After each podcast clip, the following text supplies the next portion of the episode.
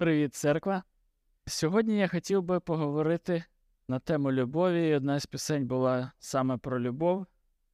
Перше, що я хочу розказати вам про один бренд. Я думаю, ви всі його знаєте. Це жувальна гумка Love Is. В кінці 60-х років е, Кім Гроу, дівчина з Нової Зеландії, приїхала в Лос-Анджелес і там зустріла італійця Роберто Касано.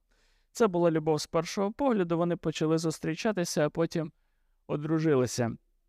Ще коли вони зустрічалися, ця дівчина почала робити замальовки на серветках і дарувала їх коханому. Згодом одне видання зробило Кім пропозицію на створення коміксів. Картинки Кім стали настільки популярними, що їх друкували на футболках, чашках, календарях, сумках. Незабаром логотип Is заполонив увесь світ. Жуйка Is двокольорова. Кожен кубик жуйки символізує любов двох фруктів. На фантиках завжди актуальні і близькі кожному послання. Любов це я і ти, любов це залагодити сварку, любов це готувати їжу разом. Любов це дві трубочки в одній склянці, і мільйони інших ситуацій і думок, знайомих кожному. І, і я хотів би використати його для того, щоб проілюструвати, як багато різних сюжетів та життєвих ситуацій, які зовсім не пов'язані одна з одною, суміщаються в одному контексті. В одному ключі. З однієї сторони, ми бачимо багато ілюстрацій, там хлопчик і дівчинка, там, чи чоловік і жінка, і в них якісь там побутові ситуації і так далі. Вони всі різні. А з іншої сторони, ми всі починаємо з того, що ми розгортаємо цю жувальну гумку з написом Love is. Любов це. Щось подібне я хотів би зробити із такими складними поняттями, як закон та любов закон із його заповідями, з його правилами, які ми маємо якось втілювати в наше життя, в нашому побуті, в наших е, спілкуваннях, в наших сім'ях, в наших стосунках з друзями і багато-багато ситуацій. Різних унікальних ситуацій, не схожі одна на одну. І з іншої сторони, ми маємо на то все дивитися зі сторони любові, з позиції любові. Тож, перший мій такий пункт плану це поєднання закону та любові. І це мій основний текст. Послання до Римлян 13, 8, 10. Не будьте винні нікому нічого, крім того, щоб любити один одного, бо хто іншого любить, той виконав закона. Бо заповіді не чини перелюбу, не вбивай, не кради, не свідкуй неправдиво, не пожадай, які інші, вони містяться всі в цьому слові люби свого ближнього як самого себе. Любов не чинить зла ближньому, тож любов виконання закону. І перший невеличкий такий момент, не основний, але важливий. Хочу звернути вашу увагу, що на той час були певні люди, які перекручували молитву «Отче наш. І те місце, де Ісус молився щодо прощення боргів один одному, вони використовували для того, аби звільнитися від фінансових зобов'язань. Тобто вони попросту понабирали кредитів і замість того, щоб віддавати борг, використовували щось на кшталт Ісус за все заплатив. І Павло, в тому числі в своєму посланні, дає відповідь на цю ситуацію. Окрім цього, є вже більш основна думка про віддавання боргів. Увесь 13 розділ, і там трошки перед 8-10 віршем, Павло говорить про суспільні борги, про те, що християнин не має бути винним. І в восьмому вірші теж закликає: не будьте винні нікому нічого. Але як ми не будемо винні? нікому нічого. Ми віддамо те, що ми винні, і тоді ми не винні нікому нічого. Тобто, основний заклик віддавайте все, що винні. І потім Павло переходить в цікаву площину, торкається любові, любити один одного. Так само, як ми буквально маємо віддавати наші фінансові борги, так само ми маємо якось буквально віддавати наш борг любові. Борг любові, як і борг грошей, треба віддавати. І єдина різниця в тому, що коли я беру якийсь кредит і віддаю, згодом я перестаю бути винним. А з любов'ю не так. Один із коментаторів послання до римлян каже, що ми будемо вічно віддавати наш борг любові. Також ми будемо залишатися вічними боржниками один одному. Також я хотів би звернути вашу увагу на те, як Павло поєднує ці поняття. Сьогодні такий час, такий світ що закон і любов це діаметрально протилежні речі. Закон це щось сурове, е, холодне, конкретне, є пачка правил, ти маєш їх виконувати. Якщо ти їх не виконуєш, тебе садять в в'язницю, якщо ти не виконуєш, тобі впаяють штраф. Все статично, пластмасово. Любов це щось хороше, це хороша атмосфера, хороша романтична музика, якісь там зефірки, серіальчики, оці всі обнімашечки, ось це любов. Це окрема тема щодо визначення цих понять, тому що ні то, ні то в повній мірі не описує так, як Біблія описує ці поняття. Але сфокусуємося на тому, як Павло поєднує. Поєднує ось так. Він перераховує заповіді, які Бог дав Моїсею на горі Сінай, частину з них, котрі відповідають за врегулювання відносин між людьми, і каже, що вони містяться всі в цьому слові люби свого ближнього. Тобто щось менше, щось не таке комплексне міститься в чомусь більшому, бо це не можуть бути дві ідентичні речі, бо одне міститься в іншому. Американський теолог Джордж Лед написав ось таку річ: вимоги закону є такими, що тільки любов здатна їм відповідати. Питання виконання закону лежить в площині любові. Тож, як ми повинні любити? І тут я хочу зачитати Євангелія від Івана, 15 розділ, 12 вірш. І тут Ісус каже учням: Оце моя заповідь, щоб любили один одного ви, як я вас полюбив. Кілька тез, дві. Перше, був момент, коли Ісус дав цю заповідь, і в житті учнів щось мало змінитися. Вони вже почули цю заповідь, і вони мають її виконувати вже і постійно. Коли все добре, коли все недобре, коли це легко, коли важко, коли добрий настрій, коли поганий настрій, коли добре до мене відносяться, коли погано віднеслись. Ми маємо любити один одного постійно. І друге, як любити.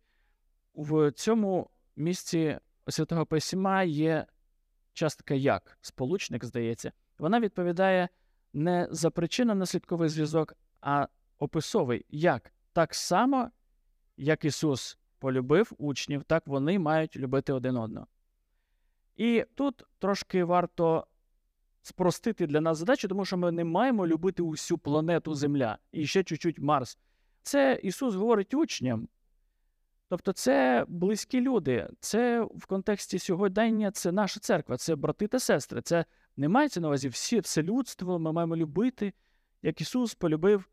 Ні-ні, ні це про братів та сестер, ось про цю любов. І ще одна теза це обов'язок. І тут би я хотів задати два питання: чи обов'язково виконувати закон? В нас є поняття закону, це правове суспільство. Якщо я тут знаходжуся, живу, це означає, що я негласно погоджуюсь виконувати закони цього суспільства.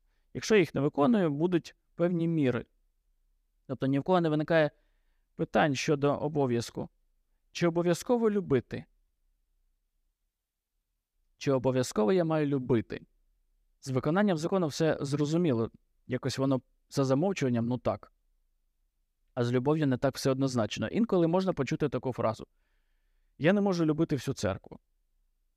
Якщо ви колись таке казали, варто прислухатися до цього і розібрати, звідки це взялося. Тому що повністю ця фраза звучить: Я не можу любити всю церкву Христову.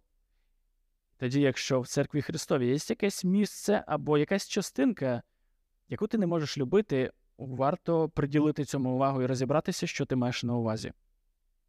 Звичайно, доля істини є в цьому, тому що ми дійсно не можемо любити усю церкву Христову. Саме тому нам і потрібен Христос. Христос джерело життя, Христос шлях, істина, Христос джерело любові. Саме Христос нас полюбив, і тому вся ця історія з любов'ю один до одного. Без того не буде нічого, без того джерела марно намагатися дати те, чого в тебе немає. І наостанок хотів би сформулювати таку тезу виконувати закон не люблячи, і трошки про неї порозважати. Перше послання Івана, 4 розділ 20 вірш. Як хто скаже Я Бога люблю та ненавидить брата свого, той неправдомовець, бо хто не любить брата свого, якого бачить, як може він Бога любити, якого не бачить? Ми усі виховані люди, всі тут сидимо, знаємо, що треба тихенько сидіти. Якщо граєш в ігри на телефоні, то хоча б без звуку, ніхто там не бігає по залу. Ми вчимо цьому дітей. І це добре, це повага один до одного. Та є одна небезпека. Ми можемо спілкуватися і терпіти одне одного, не маючи любові один до одного. Моя добра поведінка може приховувати моє погане ставлення. Мої хороші слова у відносинах або в розмові з кимось можуть приховувати моє погане ставлення. І з'являється ось ця різниця того, що ти переживаєш реально, і те, що ти декларуєш. І дуже важливо не плутати духовне зростання із набуттям здатності приховувати справжні почуття. Іншими словами, якщо ти любиш ось церкву тільки тому, що ти не виказуєш реального відношення до всіх, це не варте того, аби так робити. Це з часом стає пасткою, тому що рано чи пізно тобі доведеться все перероблювати. Важливо не тільки те, що ми робимо, а й і чому ми робимо. В нас є спокуса просто вести себе правильно, просто не порушувати закон. Та Павло каже, що так не працює. В посланні до римляних в тексті, що я читав, там є таке: бо хто іншого любить, той виконав закона. Якщо моя ціль просто виконати закон, просто дати те, що від мене потребують. Просто щоб ніхто до мене не пред'являв ніяких претензій. Дивіться, що ви хочете? Я все виконав. Що ви ще хочете? То чи є тут любов? Чи є це тими євангельськими принципами, якими варто користуватися? Чи не є тут в центрі якась самоправедність або виконання закону і точка? Ми маємо розібратись, чим продиктоване наше відношення один до одного. У нас є от відносини з тим братом, з тою сестрою. Ми маємо намагатися розібратися, чим продиктоване наше хороше ставлення. З цим варто розбиратися. Тому що воно має бути продиктоване любов'ю. Нехай прагнення любити буде тим наративом, напрямком, в якому ми маємо рухатися. Тому що це не міняється все там за одну проповідь, чи за один місяць, чи якісь курси. Це напрямок життя, щоб наше серце сповнювалося любов'ю Христовою, і потім ця любов Христова була видна один в одному. Якщо щось не так у ваших відносинах, ви сидите, думаєте, о, в мене якась розмова зависла з тим-то братом, або в мене є якийсь конфлікт. Немає якихось видимих признаків, що щось не так, але з тим, тим не менш, варто розбиратися. Треба зробити дві речі: перевірити своє серце на предмет виконання заповідей, чи немає гріха, чи я не образив, а також треба перевірити своє серце на наявність любові до ближнього. Чи я не роблю нічого поганого, тому що Бог так сказав. Якщо зі мною погано вчинили, а я не відповідаю злом на зло, чому?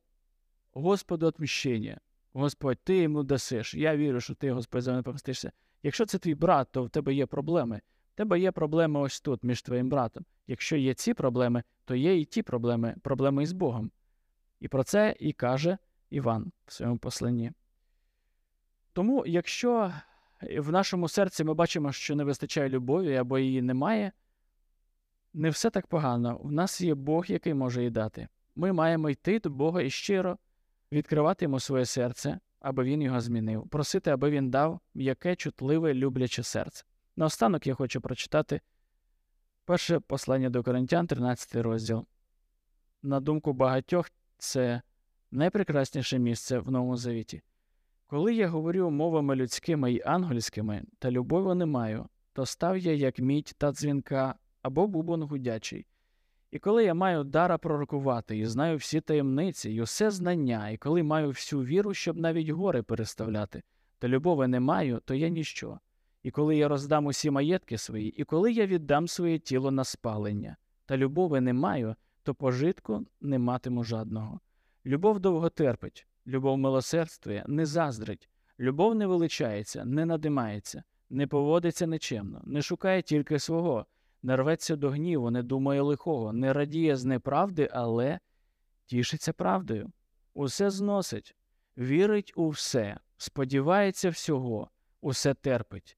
Ніколи любов не перестає. Хоч пророцтва існують та припиняться, хоч мови існують, замовкнуть, хоч існує знання та скасується, бо ми знаємо частинно і пророкуємо частинно. Коли ж досконале настане, тоді зупиниться те, що частинне. Коли я дитиною був, то я говорив як дитина, як дитина я думав, розумів, як дитина. Коли ж мужем я став, то відкинув дитяче. Отож тепер бачимо ми ніби у дзеркалі, у загадці, але потім обличчям в обличчя. Тепер розумію частинно, а потім пізнаю, як і пізнаний я. А тепер залишаються віра, надія, любов. Оці три. А найбільше між ними любов. Вільям Барклі пише в своєму коментарі Віра без любові холодна, а надія без любові похмура. Любов то вогонь, що запалює віру і світло, що перетворює надію у впевненість. Давайте помолимось. Дорогий Господь, я дякую тобі за те, що ти нас полюбив, і тепер ми можемо любити один одного. Дякую тобі, Господь, що ти полюбив нас настільки сильно, що цього вистачає, аби робити все те, що ти заповідав. Господи, вчи нас, веди нас і змінюй в тому, аби керуватися любов'ю на ближнього, аби, Господь, не нехтувати законом та мати фокус на любові. Будь благословений, прославлений, і нехай Твоє ім'я прославляється в наших життях, в наших відносинах. Амінь.